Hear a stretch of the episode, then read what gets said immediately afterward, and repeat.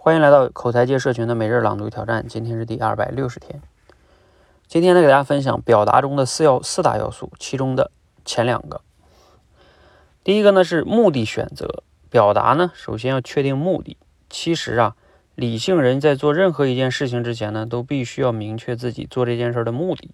盲目是年轻人最常见以及最危害、最危害最严重的敌人。目的呢，可以是赢得对方的好感或信任。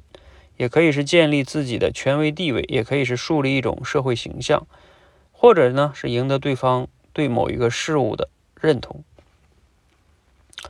那第二个呢是受众分析，在表达中需要提前进行受众分析，分析应该从呃以下三个方面展开。第一个是分析受众的认知水平，包括受教育程度啊、文化程度啊，呃还有生活环境以及水平。甚至呢，要了解他们的用语，他们习惯的词汇。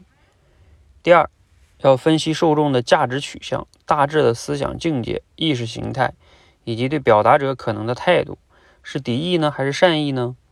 第三，分析受众的内心期待，就是他们期待听到什么，他们希望通过倾听你的表达有什么收获，是知识方面的呢，还是信息方面的呢？还是得到启发、增长实际技能呢？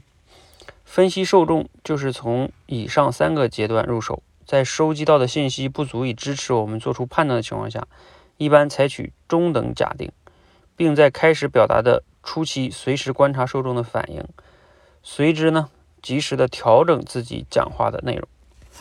好，内容摘自于孙路红老师的《说话的力量》哈。哎，今天的内容给你哪些感触呢？啊，和思考哈。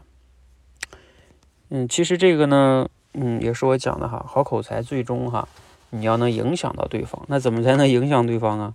就是你得先明确目的啊，一个是你自己的目的是什么，那另外一个呢，就是对方的需求有哪些，对方的认知啊、基础啊、期待是什么这些，这或你可以理解为叫知己知彼吧，才能百战不殆。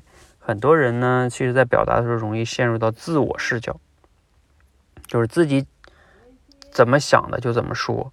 那它其实就是有时候表达效果就不好哈。我再做一个类比，就像射箭一样啊，你这把箭确实呃很好，然后你在射的时候呢，嗯，你射的也很有力量，但是因为你没有去呃看到靶心，那你射可能就不知道射哪儿去了啊。分析目的，分析受众，它就是这样的哈，才能让你这个射的更好啊。否则你总是在那儿大力的射箭。这个不一定能让射的效果更好，一定要射的准，就是我们说的知己知彼哈。好啊，今天呢，先给大家简单聊到这里哈。嗯，希望大家在表达的时候呢，要提前想好目的，分析好受众，然后再打磨好自己的观点，才能让你的表达更有影响力。欢迎和我们一起每日朗读与挑战，持续的输入、思考、输出，口才会更好。谢谢。